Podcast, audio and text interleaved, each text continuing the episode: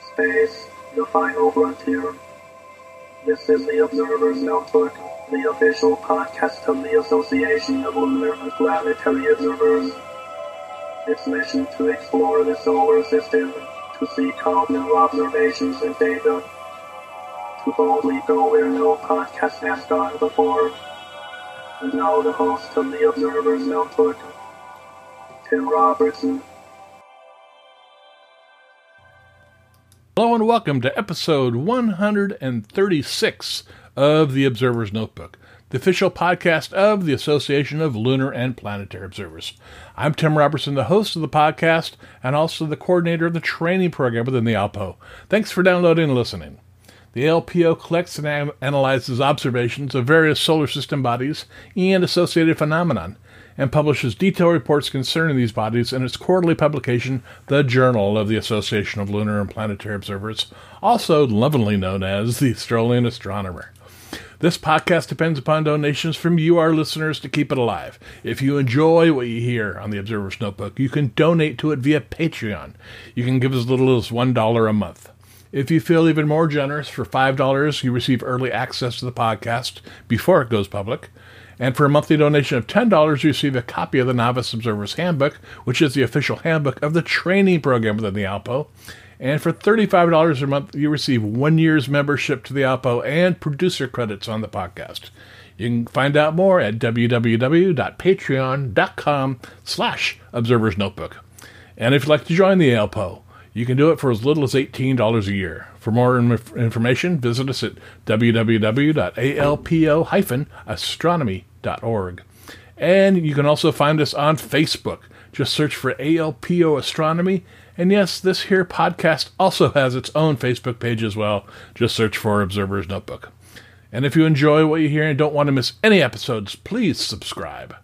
And now, episode 136, and we're going to talk about teaching astronomy to the blind. So,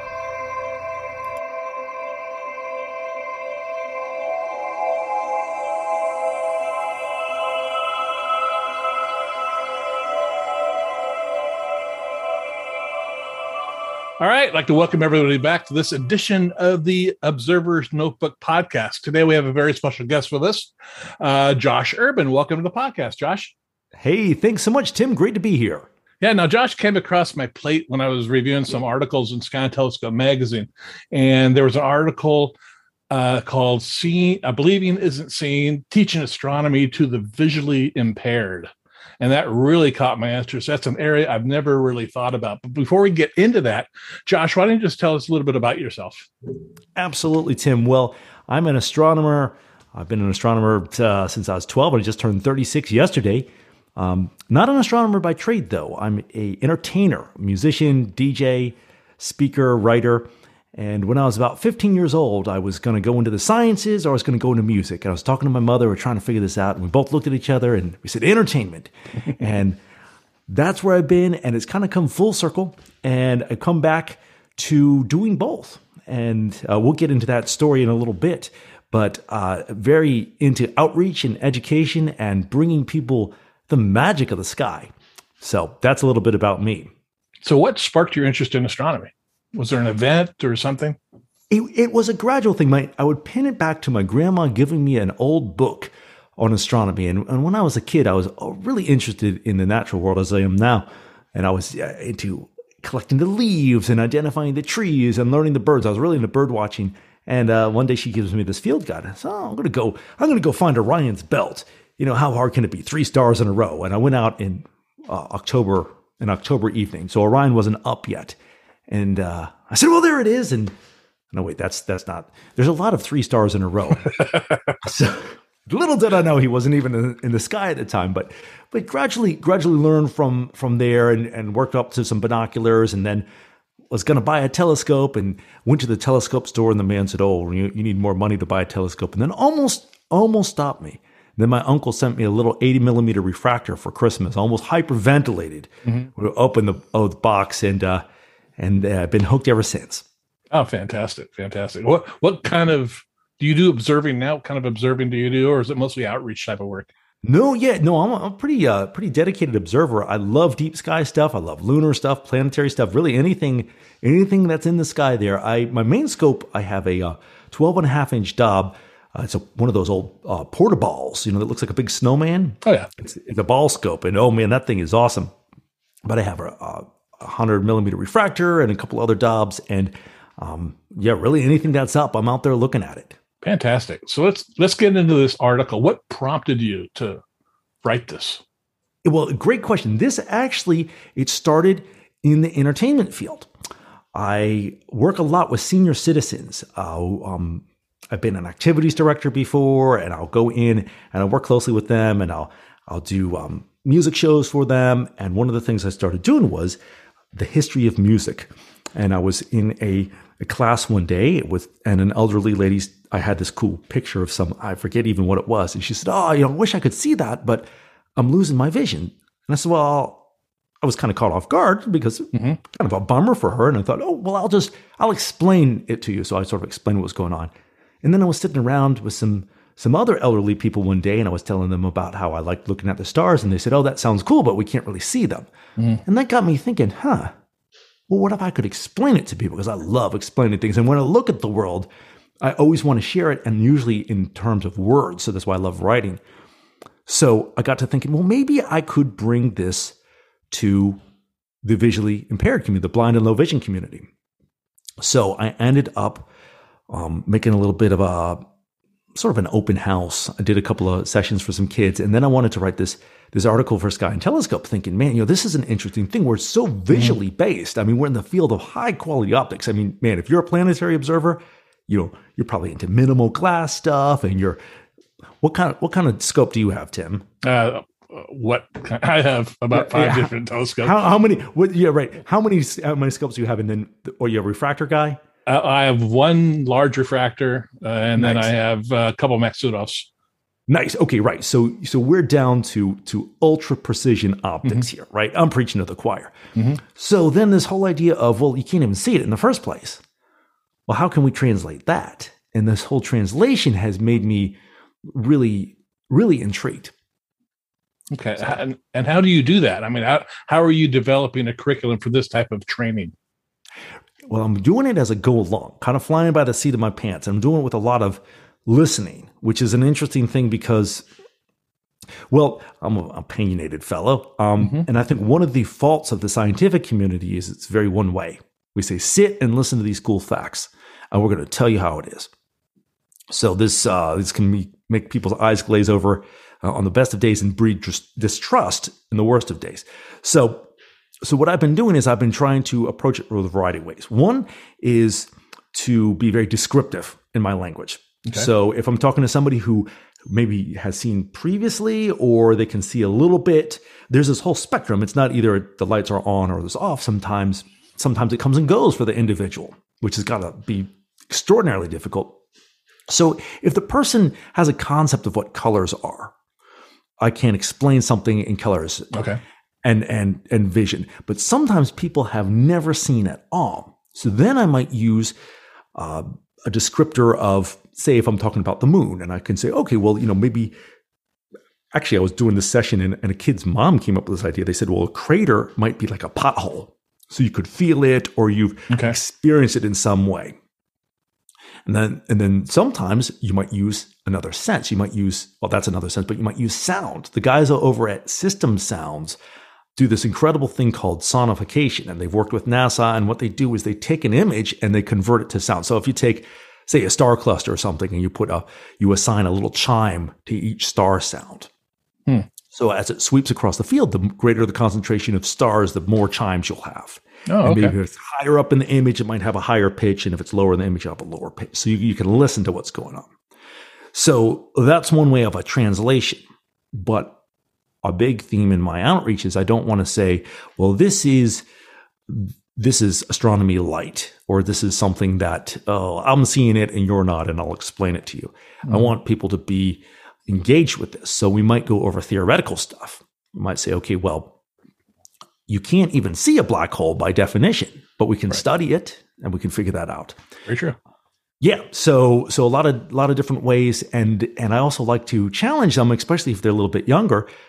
And and uh, I had this one student who was really into some video game that takes place on a uh, in the Andromeda galaxy, I think is what it was. And so I, I kind of tweaked him on purpose, and I said, "Well, you'll never be able to go there." And he was like, "What?" Because kids these days are used to being told, "Oh, you can do anything you want." Mhm. So can't be done unless you figure it out. So get to work. So to engage their their theory of something, so they can they can actively participate and and even bring their in a even better way because they can bring a different perspective to the table and maybe figure something out that nobody else has.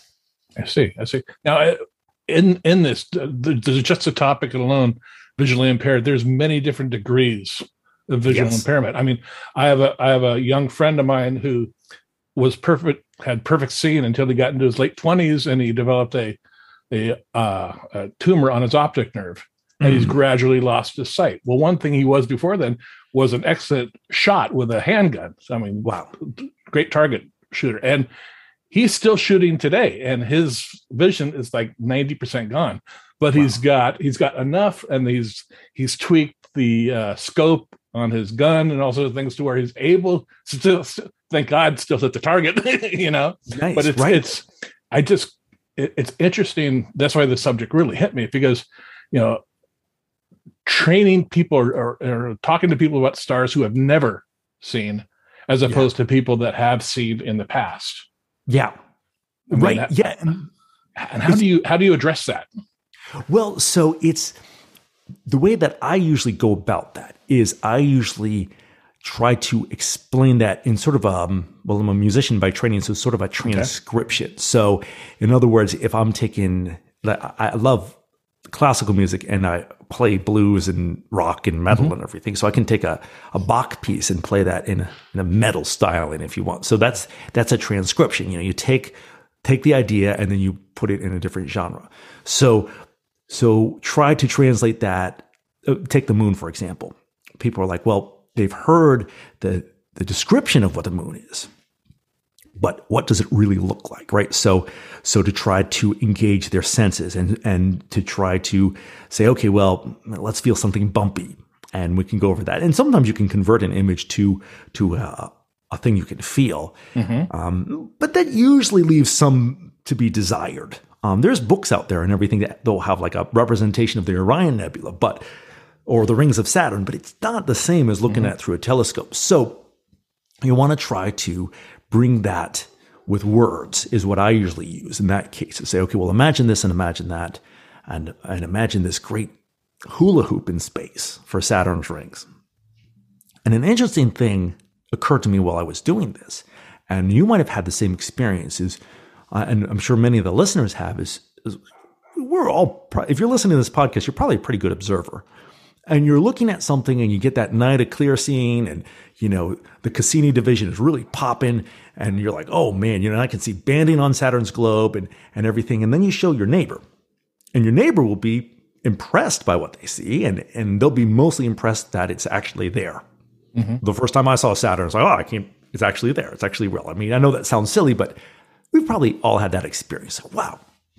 But they're not seeing what we're seeing especially with deep sky observing. If I find a, a new galaxy, it's like, oh, that's amazing. And, and people are like, ah, is, is your lens broken? I see a little smudge on it, or it's just dots. So to translate that anyway to, to anybody who's not an experienced observer, most people can't see what we see. True.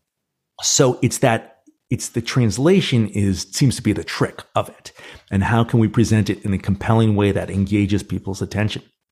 And that, that's that's an excellent point. You know, one of the things I do with the Alpo is I run their training program for astronomers, and Nice. it's basically teaching them how to observe. And we do it not through imaging, but through drawing, drawing the planets, drawing craters, and the evolution of a student I might have from the start to where they graduate from the program.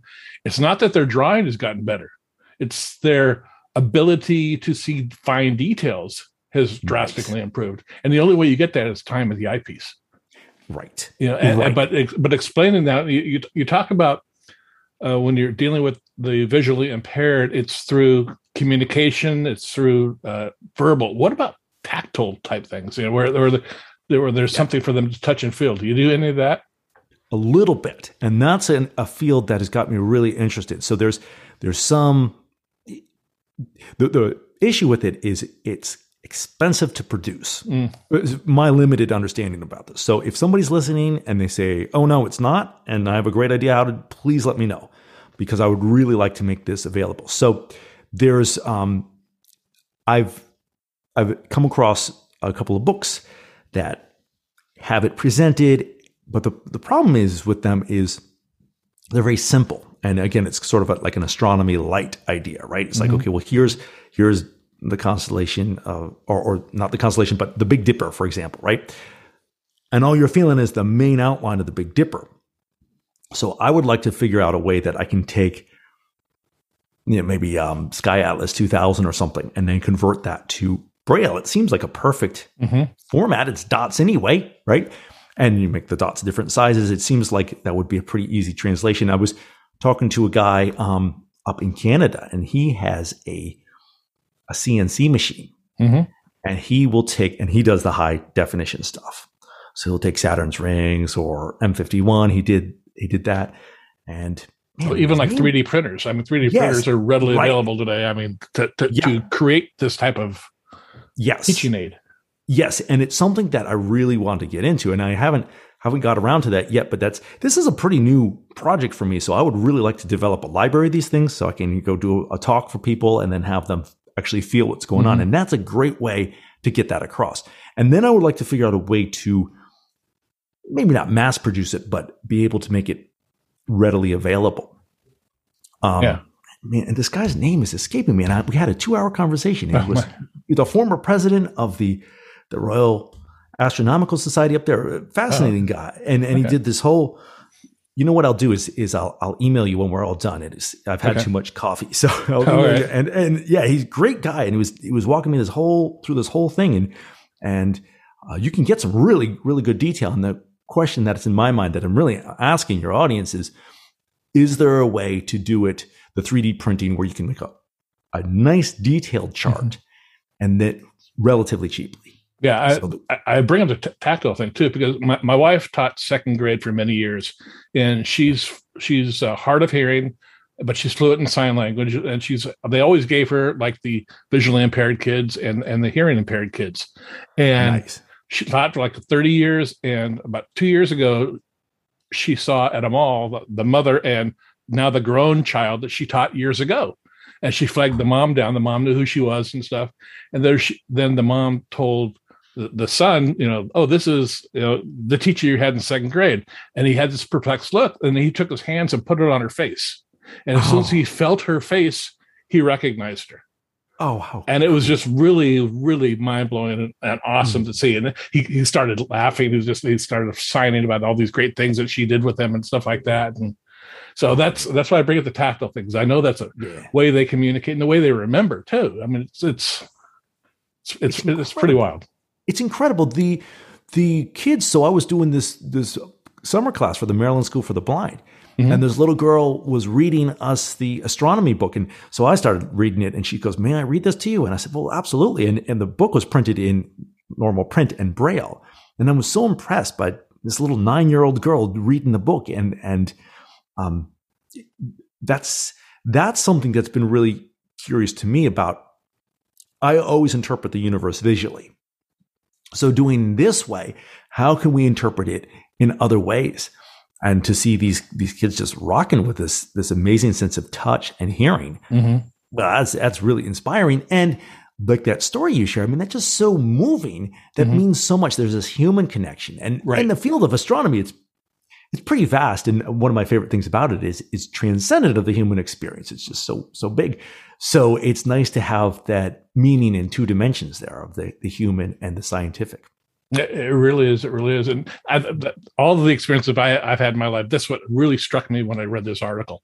Now, is this something you want to develop a curriculum for, or are are you already there? Yeah. Well, so it's it's in pretty early stages, and I'm seeing where it's going. Um, and it's I'm certainly open to the idea. What I'm doing right now is I'm trying to just do outreach and see see what's needed and see where it's needed and in what way resonates. So I don't have a set curriculum developed per se. I had an outline for the classes I was doing, and that was actually similar to any other astronomy education. I'll do talks um, about this for sighted audiences, and it'll be the same thing. We'll start on Earth and we'll we'll work our way outward. Mm-hmm. Um, and in this case, it's I usually am teaching it indoors anyway. And mm-hmm. in this case, it's almost a little more, I find it more effective because I keep getting bogged down in PowerPoint slides uh. with the sighted audiences. So, so when I, I, actually like speaking to blind audiences more because we don't have to deal with that nonsense. You know, I, I guess I should just jettison the slides anyway, but, but sometimes, um, sometimes it's, you know, it helps you realize what's important. So what I want to do is, is figure out what's needed through more interaction and, and then develop it from there. So I, I'll, would imagine that as the years go by, that one will coalesce from it um, and see what's what's needed. So that's really where I'm at right now. Have you thought about partnering, like with the Braille Institute, to come up with a, a plan? No, but that's a great idea. Uh, yeah, and if anybody listening has any any input, um, this is, and I've been this is a this project is less than a year old. I started okay. it. It's almost a year old. I think I started dabbling it last February. Um, so coming up on a year. But yeah, I'm I'm looking to partner with anybody and everybody who wants to explore the heavens. And so if anybody has any suggestions, man, I'm all ears. Okay, great. Now, what have you learned in this past year of coming up with this? Man, that's a great question. A couple of things. Um, one is that there's a, I guess it's sort of a philosophical point, is there's a lot of different ways to interact with the universe. A lot of different perspectives that we have. And this is something we usually see today on maybe a ideological front, right? Like a policy discussion. But there's fundamental differences in the way that we approach the world. And we can benefit from that. And that's a really helpful thing. And then the other thing, um, one of the other things I've learned is just like learning to be a better observer by having to explain something in detail, it makes me a better observer. I guess it would be similar to sketching. I've done a, maybe three sketches in my life, and I'm pretty rudimentary about that. But your program sounds really interesting about that. I'd like to look more into that. And just when I'm trying to do a serious observation, I'm like, okay, well, what am I seeing exactly? And how would I explain this to somebody else? Might do that in the field if I'm observing something just on my own. But now when you're going to go talk to the kids and they can't see it at all. So you want to, you're the translation between, between the seen and the non. You are transcribing the universe. Well, that gives you an awesome responsibility to try to get those details right and really make that pop. So that's, that's helped my observing along the way. And then another thing is all of the things around the visual experience. So paying more attention when I'm at the eyepiece and paying more attention to what's the, what does the temperature feel like? What birds are calling in the night? All the owls talking to each other, the cars on the highway, the dew on the equipment, the whole experience. Mm-hmm. So it's got me paying more attention to that as well. So those are those are some of the things. And then just how exciting this is. That's one of the things I love about teaching guitar is to work with a student, uh, I mean, learning Iron Man or Smoke on the Water, I mean, that was a that's a pivotal moment as a young guitar player. Good Mine was Wipeout that. on the drums. I, I, same thing, right? You say, "Oh wow, you know, this is such an amazing line," and there's something that captures you about that, and and just just makes you think, "Okay, there's there's something here, and I've got to be part of it." Well, I think all of us with observing, we don't just look at the moon because it's cool. We look at the moon, there's a lot of things. It's cool. There's gear involved, there's skill involved, it's satisfying, but there's also something like it's really gripping. So to be able to to present this to other people it helps me get more in touch with that, whatever that is, um, and really makes me relish the experience a lot more. So it sounds like this has made you a better observer. Yes. Okay. Most definitely. Most because, definitely. Because you're thinking of ways that you need to describe what you're saying to other people. Yeah, yeah. For okay. example, I was looking at so this was is a deep sky example. I was looking at M35, the Open Cluster in Gemini, the other night, and that is a magnificent sight. Mm-hmm. But there's something about if we start to really identify what we're seeing, we can see it more. Otherwise, it becomes it's relatively undefined. It's sort of like if you're if you're walking through the woods and you're listening to birds, or if you're walking through the woods and you're a bird watcher and you're identifying the birds. You're like, oh, there's a cardinal, there's a robin, there's a bluebird, mm-hmm. and, and hear what's going on. And suddenly, the the woods has a high definition source of information instead of just random birds in the background. So right. with the example of M35, you know, there's that orange star near the middle, and there's this neat chain coming up, and then there's the the the tiny little open cluster. I forget its, its designation off to the side. Well, what does that look like? It maybe it looks like a piece of lint off to the side. And how would I explain this to somebody? And in thinking how would I explain it to somebody, I see it a lot better myself, as I'm sure you do when you're doing your observation.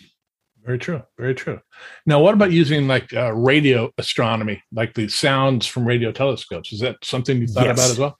Absolutely. And I want to build a radio telescope. Now, an interesting thing is, is I keep dabbling in it, and maybe it's going to become my favorite thing. So far, it hasn't gripped me as visual astronomy has, but it's been a great way to not only explain to people that you don't need to see to make significant contributions to science, but also say, hey, you know, this this is a way you can observe in real time. You don't have to rely on my interpretation.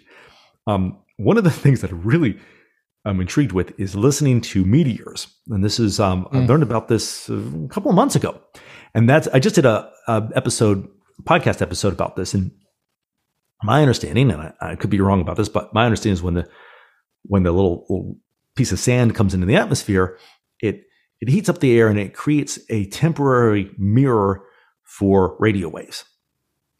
So you can actually you need a and I could be I'm ignorant on this matter, but my understanding of it is is there's if you have a, a frequency broadcast anyway, usually a television frequency.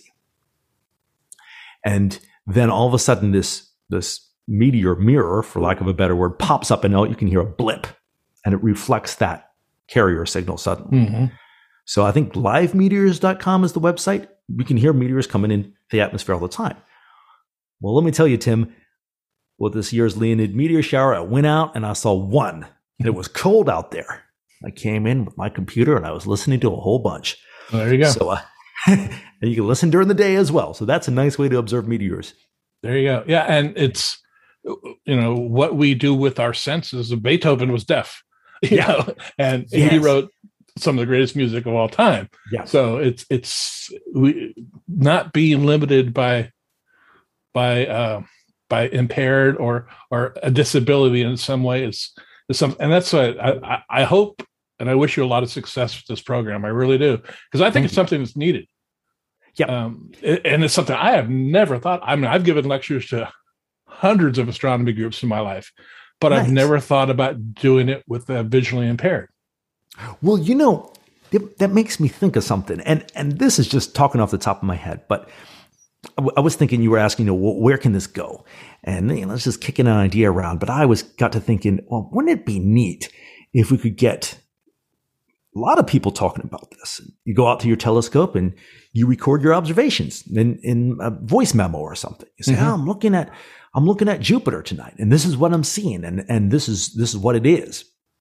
And this is why it looks like this.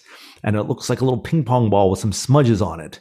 And in that smudge, I'm seeing, you know, this is what the clouds are and all these, all these different things. And really to inspire some people about that, I think old time radio Right? I love old time radio, and that's actually my favorite way to listen to baseball mm-hmm. or, or, to to participate in baseball. Well, being at the game is awesome because you get to be at the game, you get to throw peanut shells everywhere, but. But listening to it on the radio, there's something just just so awesome about that. And the announcer does such a great job of interpreting what's actually happening. If somebody's not a baseball fan and they're like, oh, well, they're just standing there. What's going on? Right? But you don't know what the pitcher's foot is doing. Is it on the rubber? Is it off the rubber? How is the runner at first base, mm-hmm. you know, trying to mess with his head and throw off his cadence? All these different things, right? And the announcer on the radio can do that. Well, what if we could start to do that with astronomy and bring it to a whole community of people who are very interested in space? I think we need to buy Vince Scully a telescope. yeah. there we go. Yeah, very good. Very good. Yeah. yeah. So well, that that that's that's that's wonderful. And like I said, I wish you a lot of luck with this. But talking about theater and drama and that type of thing, that leads me into another topic conversation. You have a podcast. Yes, I do. It's Yes, the do. Night Kitchen Podcast. So talk to, talk to me about that. Sure thing. So this is um this was born I I thought I've been thinking for a while and I love writing. So that's something that I'm working on as you saw, saw it in the Sky and Telescope website. I got to thinking, okay, well, what if we had this idea of of sort of a um not necessarily science fiction in the fact that I'm making up any of these concepts. I'm just listening to Hitchhiker's Guide to the Galaxy on audiobook, and that's just fantastic. But there's a lot of fiction. it- Well, it's all fiction, right? Um, based on certain locations. But what if we were talking about actual things in the sky, but we were talking about it in a fictional way where you're coming into this this quirky guy's house, which is would be my house. And you come into his house late at night, and there's like this little this little clubhouse, and everybody's hanging out and talking about talking about space and and um and and sharing their stories with it. So so the Night Kitchen was born, and I started working with the Maryland State Library for the Blind, and uh, we did one season. Just wrapped up one season. That's five episodes, and just really taking people on a journey from how big is space, trying to get a, a scale of that. And the the thing I was using there was big numbers are hard for me to wrap my head around, and I spout them off all the time. But but if we're actually, what if we're driving somewhere? What if we had a space highway and we're we're driving out at 60 miles an hour? How long would it take to get to these things? So this is the episode's called the Space Bus, and we go out. So we're going to go visit the moon, and it would take us six months to drive to the moon, and uh, 177 years to drive to the sun, and just giving us giving us a, sense of of how how big we're, and and it would take four and a half billion years to drive to the Pleiades. I, I think it is. So we're working on that, working on what does the sky look like, and that was an interesting episode to do because how many of us actually know that? Right? Well, I mean, even us observers, if we had to describe, well, what color blue is the sky over your house on a clear night? You know, which which we can say our limiting magnitude, and we can see that, but what does it look like? What does it feel like? What does a star look like if you've never seen a star before? How far away does it look? So I really had fun making that episode. So just trying to bring people into the fold, and in a quirky, entertaining way, using some old time radio effects. So I put a lot of sound effects and kind of kind of hokey on purpose. Sort of, you know, harken back to the days before television where we'd listen to our radio for entertainment. Right. Um, so that that was really fun to do. It was you know, a lot of work, but um, but worthwhile. It's so it's well produced. You did Thank you. good job producing it. Now, what's your intended audience? intended audience, two audiences. One, the blind and low vision community. Okay. And two, maybe people like anybody listening to this or or anybody who's mildly interested in space, people will probably be like if if your listeners go over there, they're going to know this stuff. Mhm. It's going to be presented in a different way and you might enjoy it, but the idea behind it is is maybe it will make us observers appreciate what we're seeing a little bit more and and have a different perspective on the sky. I had a little girl ask me, "What does the moon look like?" And then I was talking to my mom one day and I said, Oh, yeah, she asked me what the moon looked like. And my mom gave the most appropriate response. She burst into tears, Hmm. thinking, Man, somebody's never seen the moon. So we take this, this beauty for granted. So, sort of the secondary objective is to get us, us sighted guys to tune into what's right in front of our noses, or, well, maybe trillions of miles away, but right in front of our eyepieces, That is. Right. Right. Right. Right. So, where's the podcast available? Uh, the best place to look at it is SoundCloud. It'll be soundcloud.com slash the Night Kitchen Podcast, I think. Let me make sure I get this. Yeah, or no, Night Kitchen Podcast, not the Night Kitchen Podcast. So check that out. Um, and, you know, again, if anybody's listening and you have any ideas, any topics you think would be good for the show, let me know. Um, any ideas with anything, I welcome any and all input. Have you put it on Apple yet? I believe it's syndicated to Apple. I need to double check. It should be on all the providers. All right. But I need to. Oh, you know what, Tim? I think I forgot to hit the syndicate button, so I'm going to write a note. Yeah. Um, You got to get it out there. yes. It's, it's, Yes. it's well worth it. There's always room for more you. podcasts. Oh yeah, yeah. There's a million of them out there, right? So, um, how, how often do you upload new episodes? So we're doing that one. That was a, a weekly one. I got to put another one up now. That season was running through November, and I was putting it up on. I was giving it to the library first. They were they were the uh, the sponsor for that one, so it's Okay. on their website as well. And then I'm just sort of up, re-uploading it over here on my page. Um, so yeah, I need to start the next season, and um, hopefully in early 22 we'll be getting the next round of them up there. But there's two more left. Um, two. Well, last one we're splitting into into two bits. So there's three more episodes due out on the SoundCloud page. So go check it out and hope you enjoy it. Okay, and who's the sponsor again? This was the Maryland State Library for the Blind and Print Disabled, and they were just awesome. Um, great to work with them. They're very encouraging, and their mission is just to um, educate people as much as they can. You know, be a resource for the community. And they were asking. They said, "Hey, you know, can uh, we're going to do a live event?" And they said, "Oh, you know, can you do something recorded?" And I got to thinking, well, a podcast would be perfect. So we we cooked up this idea together, and uh, then it's just taken off from there. So how did they? Did you find them, or the, or do you have someone in your family that's visually impaired? How did you connect with them? so it was it was a cold call and being an entrepreneur um, i'm used to cold calling and I, I never like cold calling but it usually leads to good things i mean most of the time people are like no go away but i ended up calling the maryland um, school for the blind and saying hey i'm, I'm working on i want to do i want to do some writing on the topic you know do you have any input on this and they're like well would you like to do a program for us I said, well sure so i did uh, two programs sort of a, an afternoon program. So the kids, this was all over Zoom actually. And I had these elementary, middle school kids on Zoom. And I was, I was a little bit worried. I'm like, man, you know, Zoom is boring enough when you can see. And now you're just listening to me go on and on and on. I'm like, oh, I don't know if they're going to like this, but I, I did my best. And this little, little nine year old girl said, this is the best Zoom ever. So I said, I said, "Oh, this is good." I mean, and I don't know if she was bracketing that as like as Zoom goes, this is the best ever. so, but hey, either way, I would, I would take it. So, so, and then from there, it led to the summer program at Maryland School for the Blind. And then once that concluded, I said, "Hey, you know, is is there anybody else I should talk to?" And they put me in touch with the Maryland State Library. And um, shout out to LaShawn over there, and she's she's been very helpful and and working on bringing astronomy to um, she's up in Baltimore, so that's a doubly underserved community right there. Mhm. A lot of a lot of inner city kids, and and then they can't see. So um, this has it's really been a, a pleasure to work with them.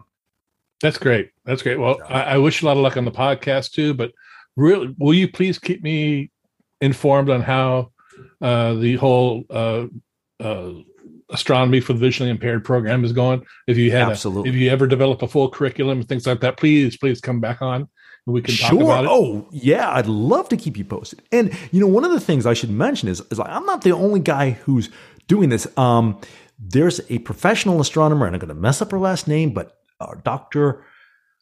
Wanda Merced, I think is her last name.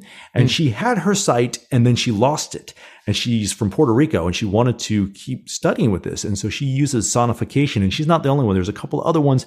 Um, it's definitely an uphill climb for her Right. and everybody else in the field, but um, just bringing a great, great perspective to it. And that's my main point is I want to involve people because again, it's not, oh, I'm going to tell you how it is. And this is astronomy light.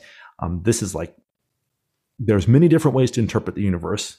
Mhm. The fashionable way is to use photons, but there's other ways. hmm And maybe you can bring something good to the table, or not maybe, but you can bring something good to the table. And uh, we're looking forward to seeing what it is. That sounds great. Well, Josh, I will put your contact information uh, in the show notes. Also, links to your article in Sky and Tel, and also to your podcast, so people can easily Thank- find you that way. Thank you very much, Tim. Really appreciate it. Thanks for having me on. And uh, once again, just a shout out to to all the observers out there. If you guys have any suggestions or ideas on on really how to bring the universe to a wider audience, please let me know. I'm all ears. Well, thanks again. Absolutely, Tim. Have a great evening over there. You too.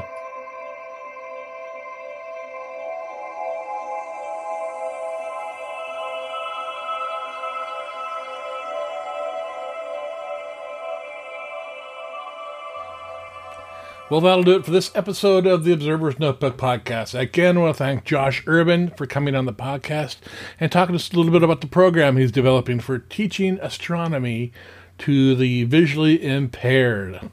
Uh, that sounds really interesting. And please, if any of you out there listening would like to get a hold of him and help him out with this uh, endeavor, please, please do that. It sounds like a really worthwhile effort. We upload a new episode of the Observer's Notebook on the 1st and 15th of every month. You can subscribe to us on iTunes. If you do, please rate and review us. I really appreciate it. You can also listen to us on Apple Radio, iHeartRadio, SoundCloud, Spreaker, Google Play, Stitcher, Amazon Echo, and Spotify. You can help support the podcast by donating to it via Patreon. You can give up to $35 a month, where you will receive one year's membership to the ALPO and producer credits on the podcast. With that, I'd like the producers of this podcast, Steve Siedentop and M- Michael Moyer, for their continued generous support. The link for Patreon, as well as the link for the ALPO, is in the show notes. If you'd like to get a hold of me, my email address is cometman at cometman.net or on Twitter at observersnbpod. Until next time, my hope is you always have clear and steady skies. Thanks for listening.